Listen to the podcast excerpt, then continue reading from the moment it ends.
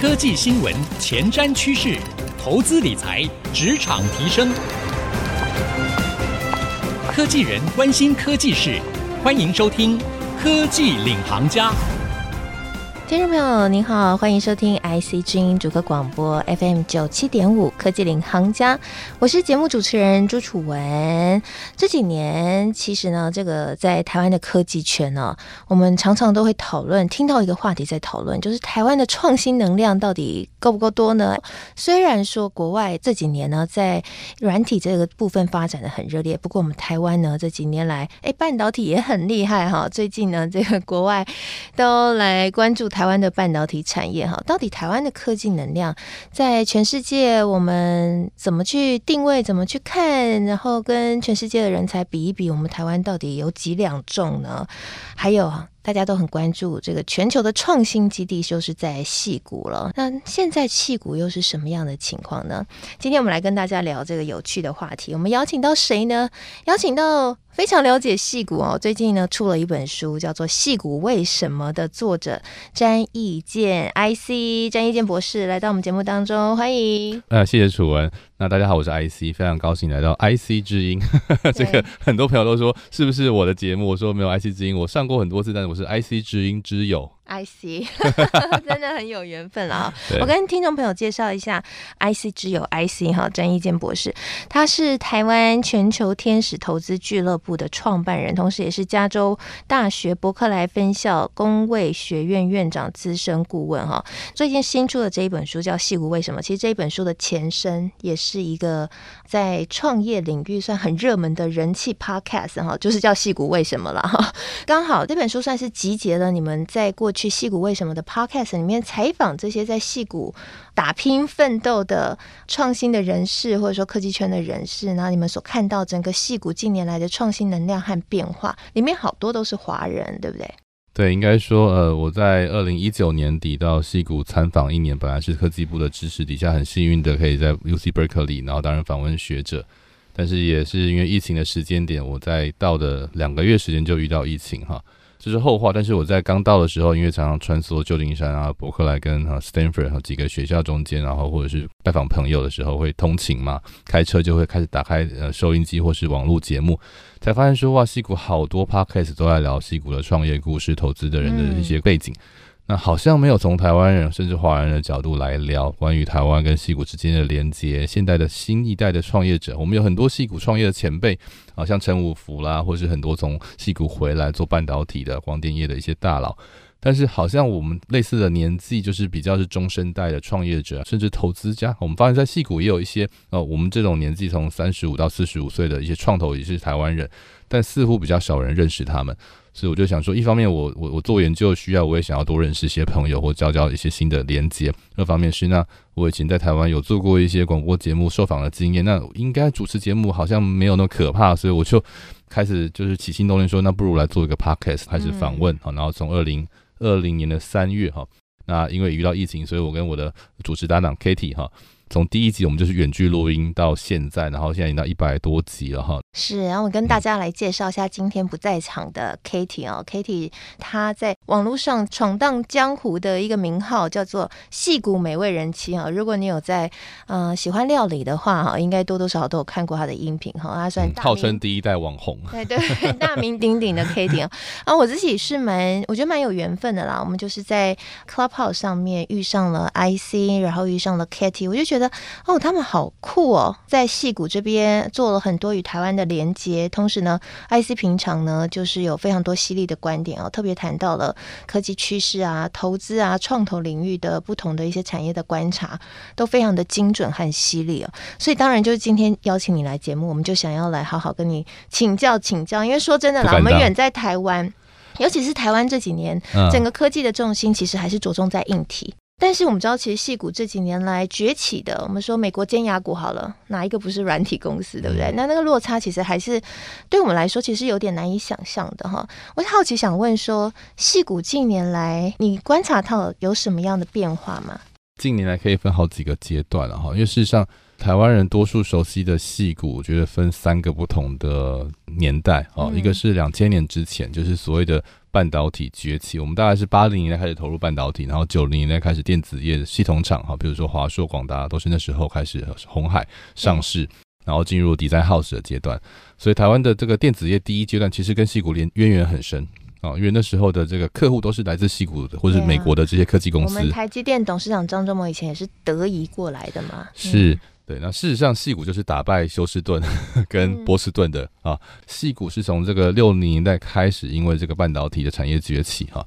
那其实故事很偶然，当初在波士顿跟休斯顿这个两个美国科技的重镇啊，其中在做半导体的这一开始的时候，有一位叫 Shockley 啊，就是半导体的发明者啊。他的妈妈住在 Stanford 旁边，他是因为为了离妈妈近，所以把公司开在了就是现在的 Palo Alto，也就是戏骨的发源地。然后偶然之间让戏谷有了啊，跟东岸完全不一样的风景。然后因为加州本来就是一个淘金传统上一个比较，然后又加上这个嬉皮的文化，这些很多不同的元素组合，然后加上美国第一家创投这个 Tim Draper 他们的 family，在创投家跟半导体的科技的这个创业者，还有像后来的这个 HP 啊 Intel 这些公司，让戏谷有了一直往前进的一个力量。那为什么我们就停在了硬体？所以第二阶段台湾跟戏谷脱节的时候是在两千年。两千年的时候，台湾发生三个大事情哈。第一个是像楚文的先生也在科技业，然后我自己我非常多同学，我是理工理工背景的哈，都在台湾的科技业。可是两千年之前，台湾的科技业可能就是外商或者是本土的科技公司。可是大部分的男生哈，因为台湾要办服兵役嘛，其实两年的时间，你必须先当完兵再去就业。可是，在两千年的时候实施一个叫科技工业的这个国防业制度，那时候让很多研究所毕业生，你可以直接到科技公司工作四年。只要入伍，先三个月受训之后就进去，那后来叫做所谓的科技替代役哈，那早年叫国防役。国防役是个非常非常吸引人的条件，因为你不用当两年的大头兵，而且你直接拿民间的薪水。我我的这个很多的这个呃学长姐以前都是直接毕业就出国，当完兵就出国，但是我们那年代甚至不用当兵，直接硕士毕业就进到，甚至我有同学是在还没有拿到毕业证书的时候就先开始实习进入科技公司，所以这是一个非常不同的状态。那第二是。达康 bubble，两千年的时候，那是达康股灾嘛？对。所以，对于本来想要去美国的另外一群人，就突然发现，哎、欸，美国工作机会变少了，嗯，哦，景气变差了，然后移民的资格变少了，所以也也阻挡了一些想要去的人。第三个是中国的崛起，两千年的时候到两千零八年，那美中国在筹办奥运啦、世博啦，还有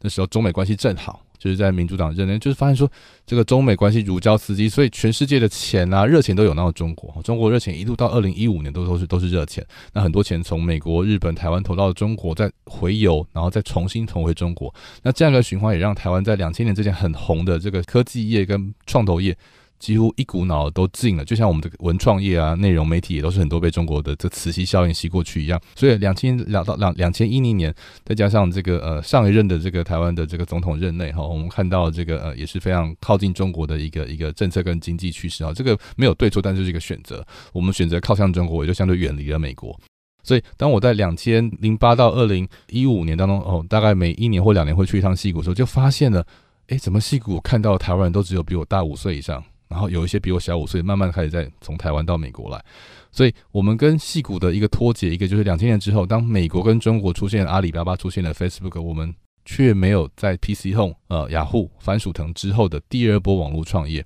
哦，然后有十年时间没有人在投资 Internet，所以这就造成一个我们跟这个科技第二波浪潮，就是软体浪潮这件事情的脱钩哦。那戏骨却很顺利的，因为了资本持续的支持。还有创业者不断的连续创业这样的一个循环，让他顺利的从半导体业到个人电脑到网络，然后到软体到网络，网络到 AI，然后到现在的物联网这些东西。但是台湾就从那里就断掉了。那这也就会连到待会我会聊到说，为什么二零零九年、一零年后来我加入了 AppWorks 好，成为算是一号员工吧，或者是一起哈参与了这个摇滚区的过程。嗯，好，刚刚呢，这个 IC 跟我们简介了整个台湾的科技产业发展史哈。对，我们在录音之前呢，这个 IC 有跟我讲到说，因为他在这个圈子里面已经很久了，所以 聊到一个话题，想来都有点吓一跳。对，说这个近期那个创投圈的十近十年来的大事，几乎 IC 都参与过了，都在摇滚区，就就参与其中。对对对，对，嗯、非常的有趣。那我觉得你刚刚讲到一个重点，其实你也有写在书里面就。就是你认为国防意识一个关键，让后来台湾的人才选择留在台湾的科技企业当中，而没有出国，也因此就跟这某角度也造成我们的这个护国神山更强，因为最强的人几乎都留在台湾了。可是这个让我感触很深，是因为在我二零一一八年的时候，跟着我那时候，我那时候到国家生技园去服务哈，我们有一次的出访就是到以色列、比利时哈，看一些他们的农业跟科技业。以色列的这个军火跟生医产业、通讯行业，全部都是国防工业出来的。他们最优秀人才都是当兵的同袍去创业，这件事在全世界是非常特别。可是当我们不断在说我们想要效法以色列跟新加坡的时候，我突然发现说，连新加坡都是一个当两两年兵，而且没有的逃兵或是缓征国家，我们却从小到大好像都一直抱着华人这个好男不当兵的这个概念，而想要不去当兵的时候，诶，突然觉得是不是我们的兵役制度其实才是我们科技业的一个。既是危机也是转机，但是好像也让我们有了一些不同的、跟其他国家不同的选择。当我们全力拥抱中国的时候，那时候像新加坡遇到了这个金融风暴，以色列必须在这个艰困的强邻环视之下，好去呃维持自己的生存。所以他们一直非常强调全民皆兵，而且小国家的意识。可是我们却因为很多的这个意识形态，或是觉得当兵浪费时间。事实上，当兵不应该浪费时间的。所以这是我我很感叹的事情，就是说全世界最厉害的小国家都是。全民皆兵的啊，或至少他们非常以当兵为荣，可是我们却好像把这件事情当成一个有点浪费时间的事情。那是不是其实我们的产业的问题，其实可能出现问题不是在科技部、经济部，可能是在国防部？是。那休息一下广告回来，我们更深入来聊一聊。那么未来呢？我们还有机会，或者说我们有没有可能，在我们过去的这些选择，有可能让我们在未来，即便我们现在走的是不同的路，但是还是可以发展出自己的可能呢？欢迎回到科技领航家，我是节目主持人朱楚文。今天我们在节目当中要来跟大家好好的聊一聊戏谷。戏谷可以说是全球创新创业人才聚集最繁荣的地方，但是矽谷也出现了很多的变化，尤其是近几年来变化也非常的多。台湾呢，跟戏谷之间的连结和讨论，其实一直都是大家很关注的焦点。那今年又变成了什么样子呢？今天我们邀请到的是。矽谷为什么这一本书的作者詹益健博士，同时呢，他也有开 podcast 啊，跟矽谷美味人妻，确实现在呢，在财经圈讨论最热，就是美国经济是不是要硬着陆还是软着陆？不管怎么着陆，着陆的意思就是可能会衰退哈。我觉得这可能两个字可以消去，虽然对对于经济学来说不太敢下这种巨论，可是就是你如果看过过去二十年、三十年的这个科技跟经济的数据的话，你就会发现过去两年数据非常的不正常。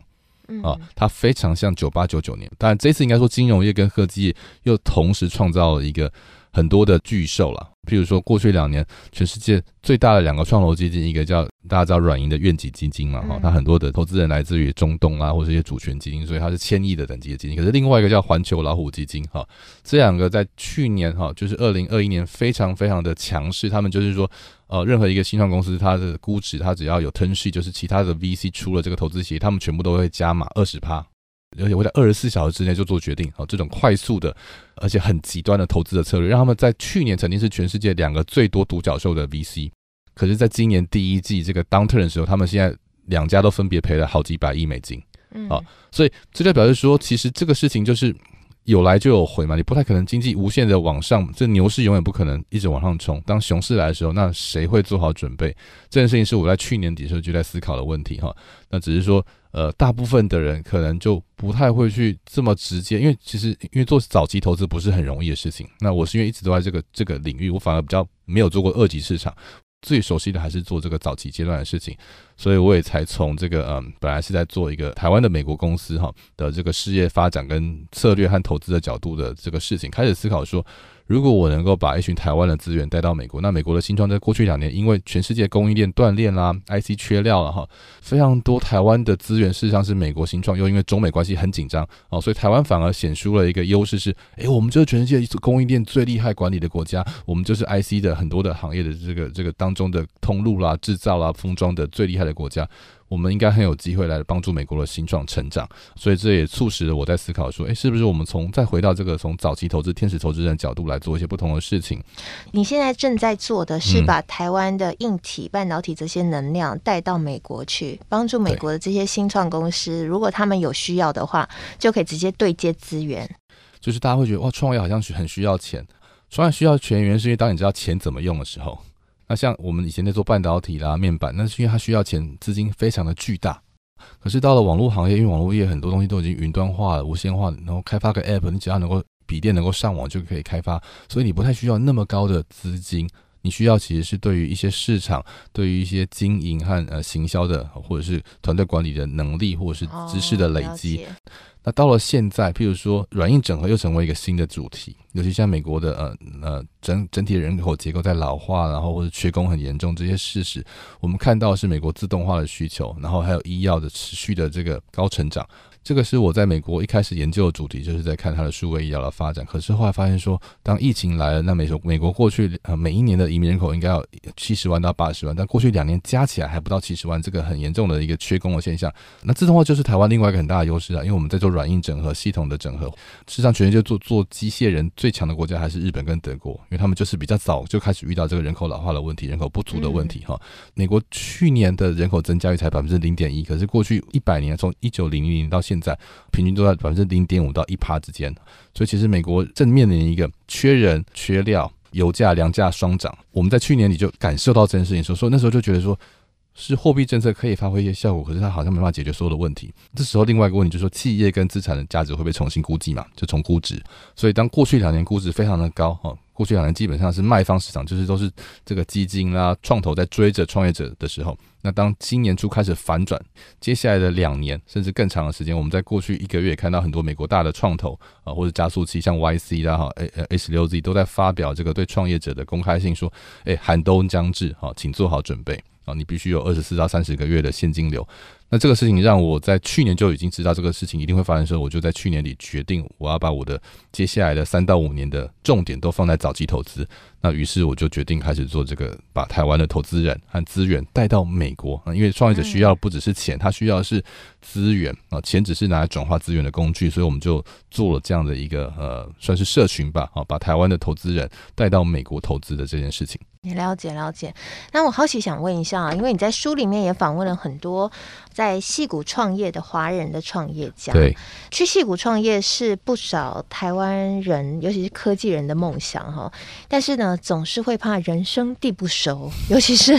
在那里也不知道资源怎么找哈。我想你们在那边已经观察了很久了，应该很熟悉。可不可以给我们听众朋友，如果他们有兴趣的话，可以给他们一些建议？这很简单的答案就是看 role model 嘛，就是当你来戏谷的时候，嗯、第一个你可以来找我啊，你可以找这些前辈哦去请教，说他们在戏谷，他们当初从。学生到美国，或是从台湾到美国来工作创业的时候，他们经历过什么？这一定都有可以参考的。或他现在在协助美国当地的创业者，或一样从台湾到当地的创业者，他们在怎么做？我我教小孩常常说，这个没书当然应该找书，可是找书不如找人啊，因为人就是已经吸收过很多的知识经验的智慧的结晶。你你书本上找的 Google 来的，不如去找那个 Google 不到的。那我觉得某个角度，我们这本书就是你 Google 不到的很多故事的集结。确实，在里面有很多大家都不藏私的分享自己创业里面的心路历程啊。那你自己观察，戏谷创业的华人创业家最容易遇到的困难是什么？我觉得是文化差异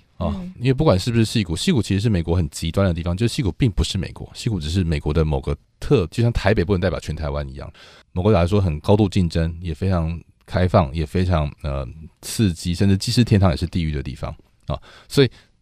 如果你在台湾已经在创业，那你在戏谷可能会觉得还蛮熟悉的。但是那是一个可能竞争强十倍的地方，因为随时都有更优秀的工程师、更优秀的创业者、更挑剔的投资人在面对你。反过来说，矽谷的透明和矽谷开放和流动也是台湾人不尽能适应得了的，因为所有人都愿意 open 很多的资讯，然后速度是非常的快。矽谷资金的规模也非常巨大。你的对手可能拿比你十倍的资金，那你要怎么面对这件事情？所以就是第一个，你要抱着很开放，然后而且很愿意跟别人合作的心态。那我觉得在台湾，因为我们做科技业比较习惯是这种有点同质竞争的概念，所以我们不太愿意分享。我们觉得专利什么什么就是要保护起来，其实专利就是要拿来公开的。你申请之后，你是要拿来公开，让别人可以跟你做竞争用的。所以我们在专利上面可能要去更思考，说我们在营业秘密跟专利或是软体的这些呃版权当中，我们要选择什么样保护自己的这个呃我们叫竞争力的方法。那第二个是说，呃，你要美国的文化，譬如说你跟你的客户、你的投资人在聊天的时候，绝对不是只有聊生意而已，不是聊你的产品跟市场，是会聊到一些生活啊，譬如说球赛啦，哈，戏剧啦，哈。你看很多美剧，其实那都是真的哦。他们的 small talk 就是这样子。在美国，你要跟人家聊天哈，在台湾也是嘛，你可能会聊啊去哪里玩啦哈，那如果在美国都没有生活的经验、旅游或者是求学的经验，你其实真的是比较难开始啊。所以为什么我们觉得最好的，如果到美国要要要开始一个市场的话，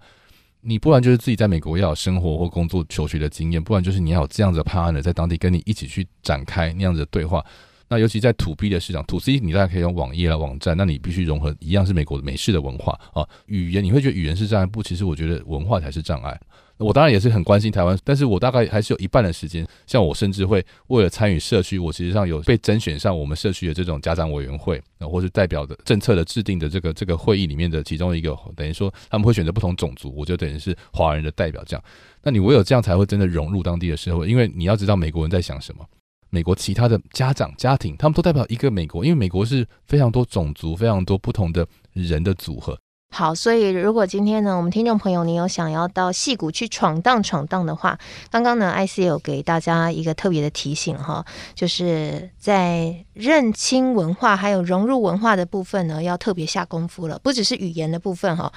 如果真的没办法做到融入社区，美剧先看起来好不好？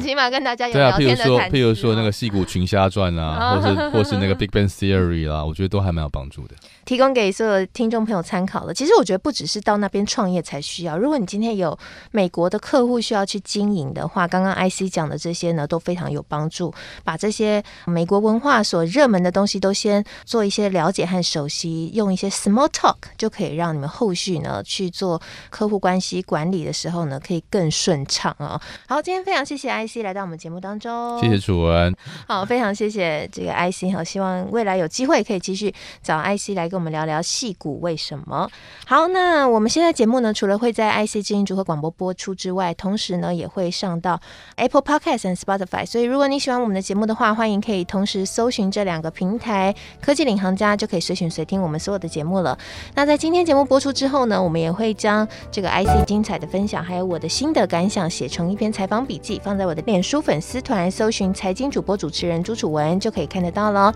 谢谢您收听这一期节目，希望这一期节目对您有所帮助。我是楚文，我们下次再会了，拜拜。